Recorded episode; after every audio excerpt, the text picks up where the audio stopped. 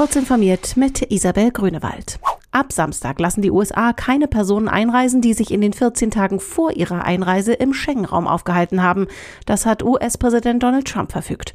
Damit möchte er die Verbreitung des neuartigen Coronavirus bremsen. Das Einreiseverbot soll von den Fluggesellschaften durchgesetzt werden, die betroffene Passagiere vom Besteigen des Flugzeugs abhalten müssen.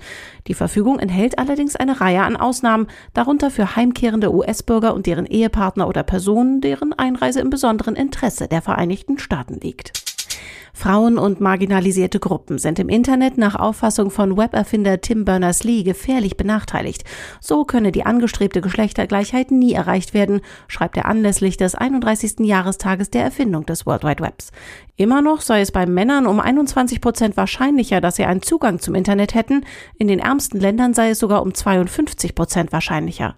Zudem hätten nach Studien schon mehr als die Hälfte der jungen Frauen online Gewalt erfahren.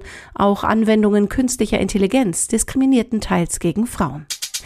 Die Technische Universität Berlin plant wegen der Coronavirus-Epidemie in Deutschland in den nächsten Wochen Online-Prüfungen. Wir bauen dabei auf die Ehrlichkeit der Studierenden, sagte TU-Präsident Christian Thomsen gegenüber der dpa. Natürlich gäbe es für die Uni keine absolute Sicherheit, dass nicht Freunde oder Eltern die Klausuren am Computer schrieben, aber auch bei normalen Klausuren wird geschummelt, ergänzte Thomsen.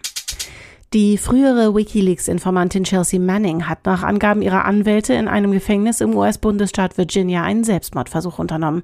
Sie sei in ein Krankenhaus gebracht worden und erhole sich dort, hieß es in einer Mitteilung ihrer Anwälte. Es sei weiterhin geplant, dass die Whistleblowerin am Freitag zu einer Anhörung vor einem Bundesgericht erscheinen werde.